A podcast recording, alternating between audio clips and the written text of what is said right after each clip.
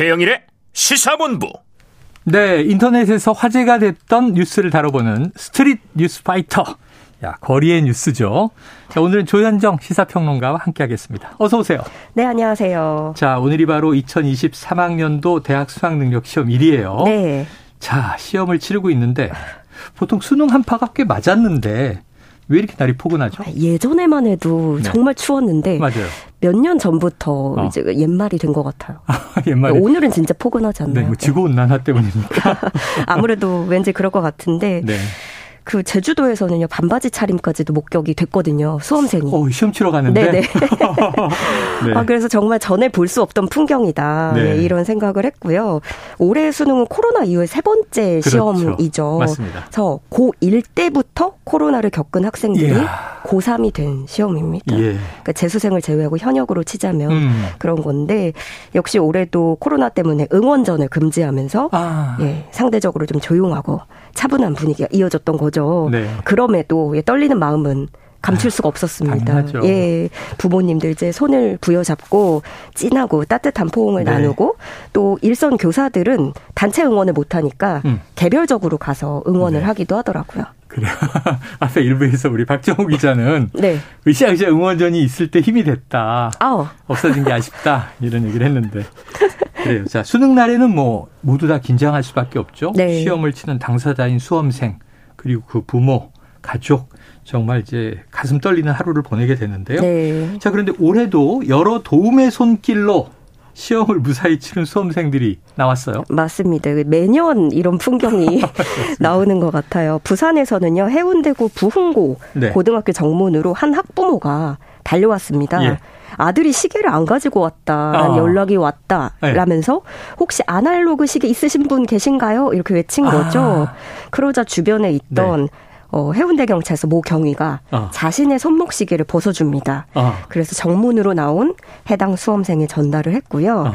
이때가 8시 9분께였어요. 아 10분까지 입실인데. 네. 진짜 딱 1분여 앞둔 때였죠. 정말 네. 너무 심장 터지는 순간이었고. 이거 돌려받을까요? 이따가? 어, 그, 그래야 되지? 그렇죠? 이 고급 시계일까요? 궁금한 게 많습니다.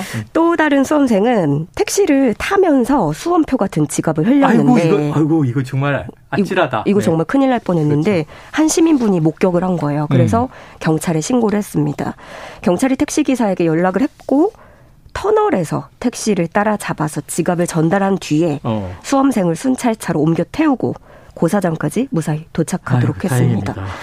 또 하나는요. 학생이 아니라 시험 감독관인데요. 이것도 큰 일이네요. 시험 감독관이 승용차 문을 열지 못한 거예요. 어. 그래서 어려움을 겪다가 경찰 도움으로 시간에 맞춰서 힘겹게 도착하기도 했습니다. 네.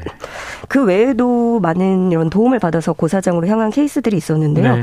이런 사례도 많죠. 춘천 여고인데 춘천 고로 가거나. 아, 많죠, 많죠. 네.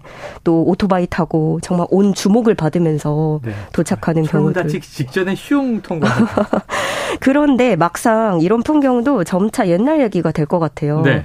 왜냐하면 일부 지역에서는 그 우리가 사이카라고 하죠. 경- 오토바이. 예, 그거를 1인승 오토바이로 바꾸는 추세라고 해요. 뒷좌석이 없구나. 네. 이게 가속력이 좋아서 현장에서 선호를 한다고 하는데 아하.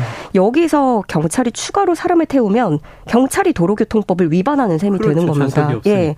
그렇기 때문에 대표적으로 울산에서는 오늘 경찰 오토바이를 수험생 이송에 이용하지 않았고요. 네네네. 광주, 전남, 인천, 또 강원 경찰청도 수험생 이송에 앞으로 오토바이보다 순찰차를 우선적으로 투입하겠다 이렇게 순찰차를. 밝혔습니다. 네, 야, 근데 길 막히면 이게 이륜차가 좀 더 빠르긴 한데. 맞습니다.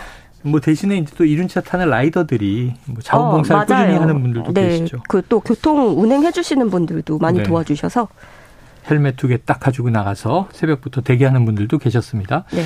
자, 이 피가 마르는 순간들이었을 텐데, 자, 지금 수험생들 점심 시간이 끝났나요? 이제 막 영어 시작됐을 거예요. 3교시? 네. 어, 영어 영역을 치르는 시험이 시작됐다. 자, 그런데 이게 좀 희한한 게요. 시험을 아, 1시 10분부터 영어 영역이 시작된다고 하니 에, 아직 10분이 안 됐군요. 예, 예. 네. 지금 1시 6분, 7분 됐습니다. 3분 후에 네. 시작됩니다. 그러고 이제 아침에는 8시 10분까지 입실, 8시 40분에 시험 시작. 네. 이렇게 됐습니다.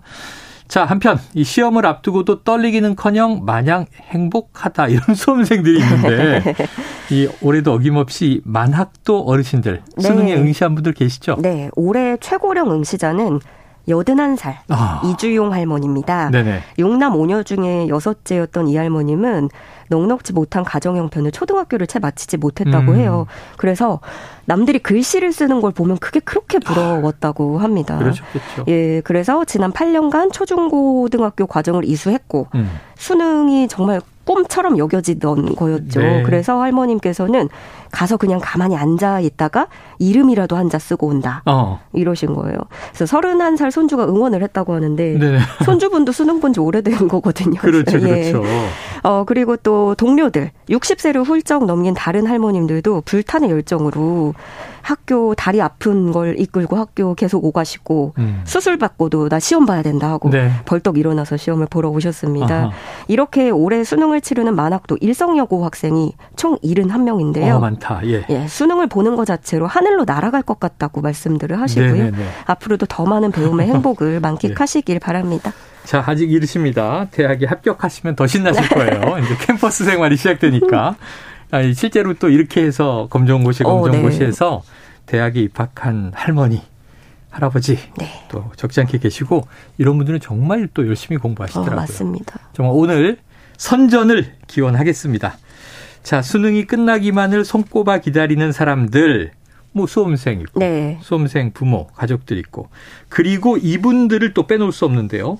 드디어 해방되는 수능 출제 검토위원들 이분 되게 철저하게 갇혀 있죠. 아, 그러니까요. 네. 무슨 정말 감금이죠. 감금 생활 네, 감금 맞죠. 예. 그러니까 아직 못 나오긴 했는데 이제 마지막 5교시 끝나면 39일 만에 밖으로 나오게 야, 되는 겁니다. 막 출소를 앞두고 농담입니다. 아, 가슴이 아주 예. 저 시간이 왜 이렇게 안 가나 그러고 계실 거예요. 그렇죠. 음. 이게 원래는 36일 동안 감금이 되는 네네. 건데 올해는 3일 더 길었어요. 왜냐하면 예. 지난해 출제 오류 사태 이후에 아. 이의 심사 제도가 보완되면서 네네. 합숙 기간이 이틀 더 늘었고요. 음. 여기에 코로나 PCR 검사 때문에 하루가 더 추가돼서 오. 사흘이 늘어난 거죠. 네. 근데 군대에서도 그 하루가 늘면 청천벽력이라고 아유, 하던데. 그럼요. 오늘 제대해야 되는데 네. 어떤 이유로 자 오늘은 안 되고 내일 합니다. 그러면 아, 끔찍하네요. 내일 네. 또 무슨 일이 벌어지지? 네. 그래서 그 잘 알려져 있지만 수능 출제 검토위원이 되면 가족들에게도 행선지를 숨겨야 되잖아요. 맞습니다. 예. 007 작전처럼 비밀 맞습니다. 장소에서 모여서 네. 여기서 다시 합숙버스를 타고 음. 진짜 합숙 장소로 이동을 하게 되죠. 네. 당연히 스마트폰이나 이런 통신기기 반입 금지되고요. 음. 배달 음식도 안 된다고 하니까. 아니, 되겠죠. 접촉하면 안 되니까. 예. 그런데 이렇게 철저히 비밀에 붙여진 사람들은 출제위원들뿐만이 아닙니다. 급식, 보안 이렇게 행정 업무를 담당하는 200여 명까지 해서 총 700여 명이라고 하거든요. 그래서 네. 오늘은 모두의 그 해방일지를 쓰는 날이 아닌가. 예, 두 다리 다 뻗고 마음껏 바깥 세상을 누리시면 되겠습니다. 네. 제가 출강하는 대학의 학과장님이 예. 가끔 사라지세요. 연락이 안 돼. 뭐 해외 출장을 가셨나 어디 뭐 학회를 가셨나. 알고 보면 나중에 딱 이제 수능 끝나면 나타나시더라고요. 아. 출제위원으로 종종 들어가셨는데 야 정말 보안 철저하다 그런 네. 생각했습니다. 자, 우리나라 국민 절반이요. 결혼하지 않아도 된다. 어, 이렇게 생각하는 조사 결과가 나왔어요. 네. 근데 그 이유가 돈이에요. 아. 예, 그렇게 결과가 나왔습니다. 아. 통계청이 16일에 발표한 2022년 사회조사인데요. 결혼을 해야 한다라고 생각하는 사람의 비중이 50%로 2년 전 조사 때보다 1.2%포인트 감소했습니다. 네. 결혼해도 좋고 하지 않아도 좋다. 네. 이게 43.2%, 어허. 하지 말아야 한다가 3.6%였습니다. 네. 그러니까 국민 절반 가까이가 결혼을 하지 않아도 괜찮다라고 음. 생각을 하는 거죠. 그런데 여기서 남녀 차이가 조금 보여요. 아, 예. 남자의 경우 절반 이상인 55.8%가 결혼을 해야 한다. 어.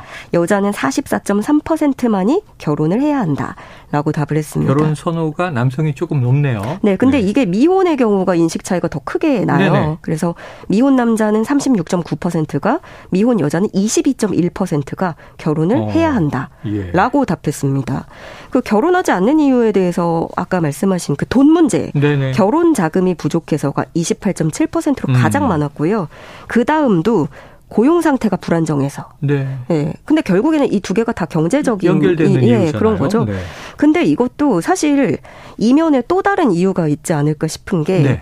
가사를 공평하게 분담하고 있다고 답한 비율이 음. 남자가 21.3%, 여자가 20.5%. 둘 다 20% 남짓에 불과했던 거죠. 한 예. 명꼴인데. 그래서 여러 가지 좀 요인들이 있겠다 이런 어. 생각을 생각을 하게 됐고 또 결혼하지 않고도 자녀를 가질 수 있다라고 생각하는 분들도 2년 전보다 4% 포인트나 올랐습니다. 네. 34.7%로 증가세를 보이고 있습니다. 그래요. 어, 이 요즘에 저도 주변에 네네. 보면 결혼이나 아이를 갖는 것에 대해서 정말로 고심하는 분들 얘기를 음. 실제로 들어보면 되게 다양한 이유가 있어요. 돈 문제도 있고 뭐 그렇죠. 고용 상태도 그렇지만 네. 이것도 빼놓을 수가 없어요. 환경 문제. 아, 환경 문제. 예, 그 미세먼지나 기후 변화, 방사능, 음. 유해 화학 물질. 점점 살기 나빠지는 거 아니야? 이런 네. 거죠. 그러니까 결국에는 이런 세상에 애를 낳아도 되는 건가? 어. 저 이런 걸로 연결이 되는 것 같아요. 그래요. 기후 변화, 방사능. 한 가지 좋은 건 수능일에 따뜻하다는 거. 아이고, 근데 이게 또 좋다고만 얘기하기에는 환경이 걱정은 걱정입니다. 음, 네. 자, 아유, 조평론가님 MZ 세대시잖아요. 어, 이렇게 살짝 거쳐 살짝. 거- 억지 MG. 결혼하셨잖아요. 네. 네. 앞으로 이제 소수파가 될 것 같아요. 아, 어, 벌써부터 좀 그런 기류가 한 있어요. 사람들이? 네, 아. 느껴지고 있습니다. 그래요. 알겠습니다. 오늘 말씀 잘 들었습니다. 고맙습니다. 네, 고맙습니다. 예, 지금까지 조현정 시사평론가였습니다.